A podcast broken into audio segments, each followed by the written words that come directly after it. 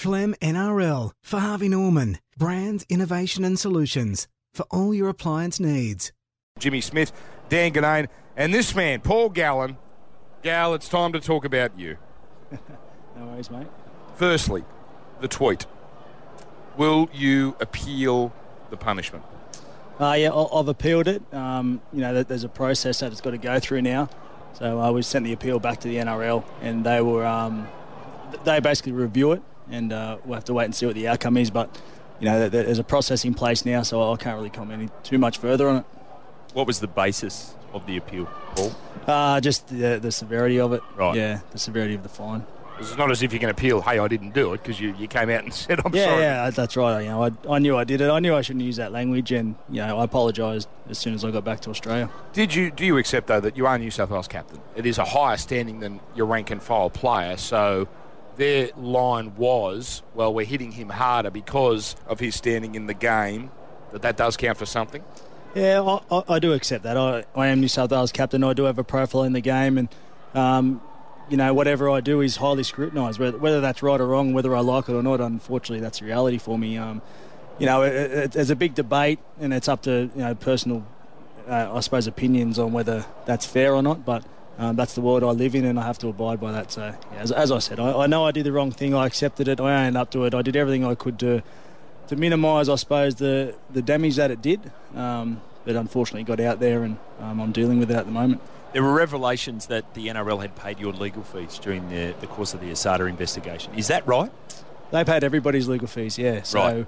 so we were told um, early on in the piece that we would have uh, our legal representation paid for us, and um, yeah, that, that's that's 100% right. Um, I mean, I, I, had my own lawyer. I was advised by people close to me that everybody should have independent representation. Sure. Um, I asked if that was okay because there were other players involved who got their own lawyers, and um, that was all approved. And I, I never saw a bill. I don't know how it was billed. I don't know if it was billed on an hourly rate or, or a total bill. Right. Uh, I have absolutely no idea about um, what what the total end result was. Um, and I suppose the important thing for me over that whole article that was released was you know, the reason we needed lawyers in the first place. You know, we, we needed lawyers because of a situation we were put in. So that was, um, yeah, that's that's the biggest thing that I, I think people should remember. Jimmy, this is a broader issue, not just for Gal. I'm fascinated that a governing body would pay players legal fees when this whole Asada investigation, whatever you mm. think about it, was mm. to weed out drug cheating or whatever, or things that had gone on. That staggers me that a governing body would help one side or the other. Oh, to be honest, I'm not. Um, you know, if we look take from uh, an AFL point of view, that you, you try to minimise the fallout for your game. You, are administering your. But the game. AFL haven't come out looking good at all on that, what they've That's done. right, but that's not by their choice, is it? You know, so from that point of view, the National Rugby League should be commended for the way they've managed the situation. Albeit Paul might have a different uh, yeah. take on that. You know, what I, you know, their biggest issue, the, the NRL's desired outcome is for this find a solution and let's get it out of the way so that people can talk about football and the game. And if that means that we can help the players in the game by paying their legal fees, if that helps, then I, I and given the fact that they've they've got the facility to do that, then I, I completely understand. All right, well, we can agree to disagree. What I'm more interested in, Gal, the tweet itself. What drove you to write this tweet? You're going to cop your whack. You've done the wrong thing. You, you, you can't say what you did, and you're going to be punished for that. But this frustration, where did this where did this stem from? Yeah, well, well, the, the night in particular, um, you know, I was actually out at a restaurant and um, was going through my um, Instagram feed, and I had a, I was having photos with a lot of Australians over there, and I had a, a photo with an Australian. It turned out he's from Queensland, and he, he, had a, he had a crack at me on the actual photo, and I and that's what annoyed me. And then we went out, went out, had dinner, went out, and met Piercy later on, and had some drinks, and one thing led to another, and, and obviously this topic come up. I, I was talking about it. It sort of got me upset. Um, more drinks obviously went on. Um, and as I was leaving leaving the pub late at night, I, I got heckled by a bunch of Australians. Um, and I was walking home, and I was just I was just filthy, and I was in Hawaii trying to get away from it all. And you know, it, it, it happened to me in Hawaii. So mm. I got, got, back in the hotel. Um, the Wi-Fi come on my phone. Um, Noisy had been sacked, and and and Noisy had been great for us players over the past two years, and, and it upset me. And I, I wrote the tweet in the foyer of the hotel. Um, you know, by the time I got up to my room. Um, you know, I deleted it pretty quickly, and um, unfortunately, it, it, had gotten out there. And look, it was just you know, two years of just just frustration, mate. You know, I've been the face of this whole investigation, this saga for, for two long years, and when it's sort of almost finished, and then I went went overseas to try to get away from it. To have to put up with that stuff over there, it just it just frustrated me, and, and I and I acted the wrong way. When the Sharks came out and supported what the NRL did with their fine, how'd that make you feel? Um, yeah, look, that that's a tough one because I understand the position the club in at the moment, um, maybe financially, and, and they want to be seen to be aligned with the NRL. Oh, you know, I just have to deal with it. And as I said, I am dealing with it, and I'm going okay, and I just have to wait to see what the outcome is. I get the feeling since this new regime came in, Damien Keogh heading it up, you and they don't see eye to eye. Oh no, I've got, I've got no problem with them at all. You know, this this was just a you know it's an unfortunate situation that the club didn't need and I didn't need, and I've put my hand up straight away and, and I made a mistake and I'm going to deal with it. But um, yeah, look, they're, they're, trying to turn over a new leaf, and you know, 12, 12 months ago, we're, we're, sort of not far off a grand final, and you know, a lot can happen in 12 months, and it has, and the club's in a, in a bad spot at the moment because of the way we, we played this season, we, and we finished with a wooden spoon. So they're, they're just trying to do everything they can to put the club back on top, and and uh, you know they just, they're just doing what they see fit. I, I, don't have a problem with any of the board members. You said heckling was the reason that drove you to write the tweet that you'd copped it, you'd copped it, you'd copped it, but you took aim at the NRL. What what about the NRL? Have you been disappointed about in the last couple of years? Um, oh, look, I, unfortunately, there's a process in place at the moment, so I can't. I'm not going to go into it at the moment. Um, it, it's fair to say there, there's a couple of underlying issues uh, that I've had, not only myself but other players, and um, you know we're, we're, dealing with them at the moment, and um, you know we're, we're, going okay with it. But I prefer not to comment too much on it. I want to get to the suspension. We'll get to that in a moment. But boxing, let's tackle that one. What's going on here? There's reports, you know, mental issues might mean the, the bout will get called off. Are you fighting? Who you're fighting? When is this happening? Yeah, I'm fighting on the 3rd of December, as far as I know. Um, I haven't been told any different. Um, and uh, yeah, really looking forward to it. It's a great card. It's, it's going to be a, really good night of boxing. I'm fighting Anthony Watts. He had his first fight the other night and, and beat the guy in 29 seconds. So, um, yeah, I don't think the bloke was much chop he was up against. So, I'm pretty confident I'm going to win. Well, I hope and, not um, for you. No, no, mate. I, am going to beat him. There's no doubt about that in my mind. Um, and I'm looking forward to it. It was revealed in the Daily Telegraph that you were suffering from depression. How did you feel when those revelations were made? Because clearly you didn't want that to be publicly known.